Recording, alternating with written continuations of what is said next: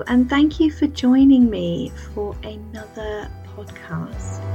Um, talking all things TCK, talking about, um, well, my own third culture kid experiences, um, and also the things that have come up for me um, as week by week goes by around what I'm learning from my third culture kid clients and just that ongoing journey of making sense of our stories. And today I want to talk about language and about language loss. It's something close to my heart and it's something that comes up um, with my clients as well. So um, I'm hoping this will resonate um, and make, make sense to you as well um, as, as you listen. So, have I mentioned I have the best job in the world?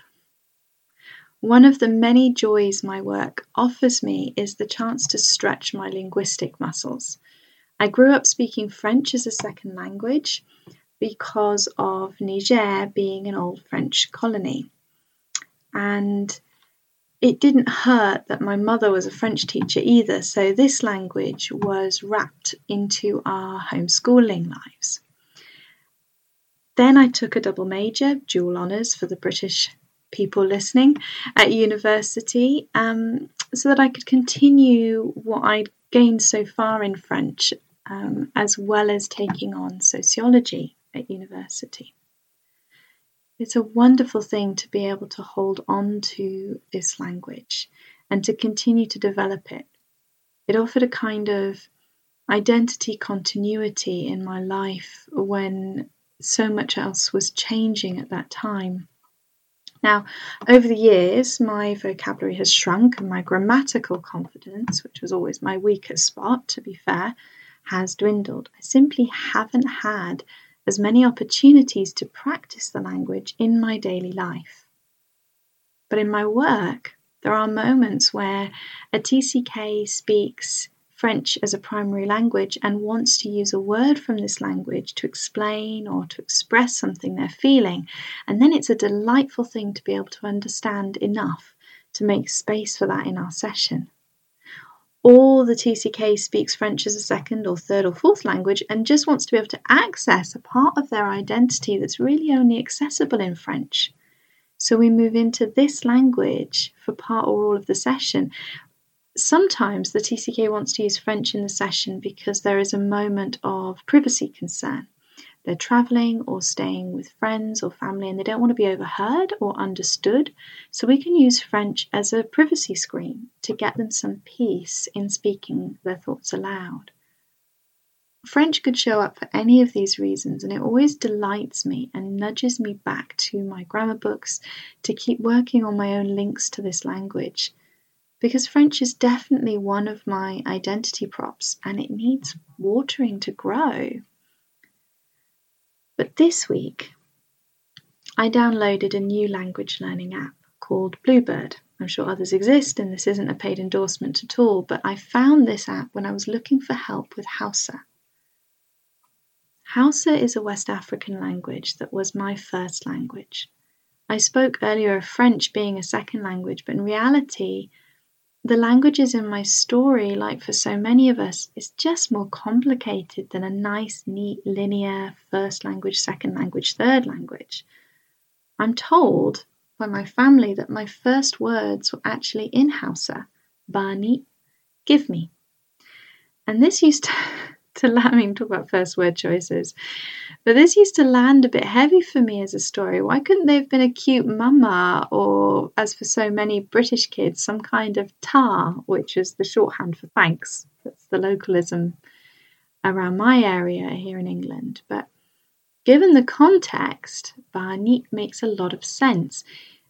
Context always makes things make sense, right? In Hausa culture, if you see a baby holding something, you ask them to give it to you, Bani. And if they comply, you praise them, give it back, and start again.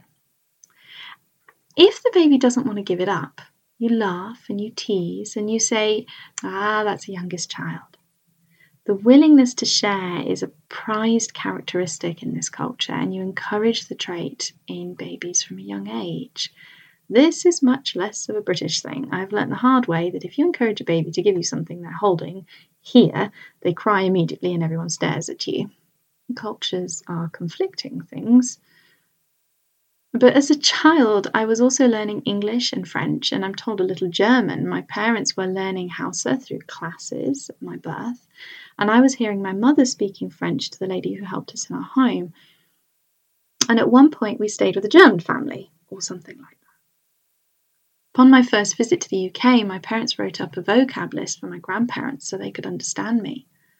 Some words would come out in Hausa, water was ruwa, and some in French, eggs were œuf, etc.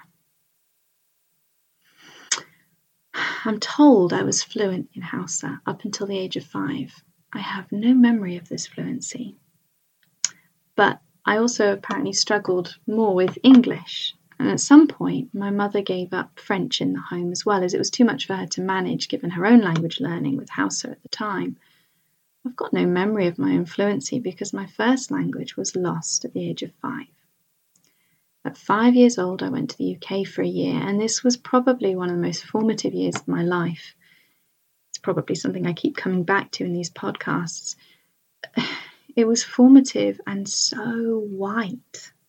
I'd never seen so many white people, and it dawned on me during this year that I was one of them. I completely lost my Hausa and really struggled to settle into school. I say struggled to settle as if, you know, I was eventually victorious. I wasn't. I just struggled. And everything was frightening. And I know I'm not alone in this story, as with all TCKs, the particularities of our stories are our own, but the sensations are often shared in that year, English rose as my first language and I lost my mother tongue. The grief of this is still sharp. Despite my return to Niger and continuing to live here as a primary home until I was 16, I never regained Hausa. It became harder and harder to do so as schooling continued, as we never had Hausa language classes offered at the international school. There were other priorities. What else do we lose when we lose language, though? I lost friendships. I lost the ability to communicate fluently with our housekeeper and her husband, who were absolutely pivotal in my emotional world. Not only had I lost the comfort of their presence for a whole year of strange white people, but now I couldn't greet them or chatter to them either. Goodness knows what they thought of it. This little white child coming back a stranger to them. And the additional pain of this is that my parents are still fluent. They learned as adults, and no transition trauma shook this language out of their heads. They have held on to their third language in a way I, as virtually a native speaker, couldn't. It's tempting to be frustrated with myself here, but when I apply a little compassion, I can have pity for all my brain was trying to hold on to. That year in England taught me something crucial about my identity that I was white and I was English, and that this was the identity that would come to ultimately claim me. I felt I had to choose where to put my energy, in English and Englishness won that battle. I wish we'd kept speaking Hausa as a family at home. I wish my parents could have recognized the danger of this loss looming, but they didn't. They had their own stresses and simply couldn't see how important it was to me. And even if they had, who knows if they'd have had the capacity in the midst of their own transitions. My story is not yours in the details, but so many of you listening will recognize the losses I'm speaking of, the regrets and the pain.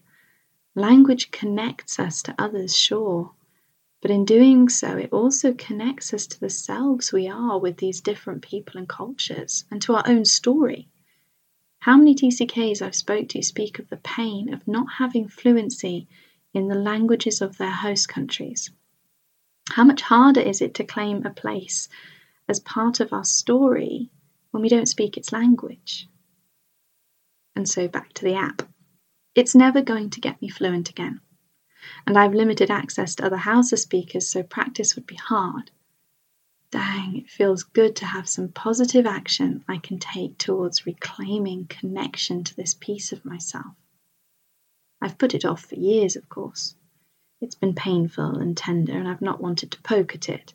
I've not wanted to encounter just how much of a beginner I'll be, just how hard it might be to hear the sounds both familiar and incomprehensible. But I'm glad I'm here now. I've taken the time I needed to edge around this need, this hope, and now I'm at the edge of it, toes in the water. Being a learner in a language we feel we should already know is hard. How many of you listening have felt this about languages you share with your family, immediate and extended?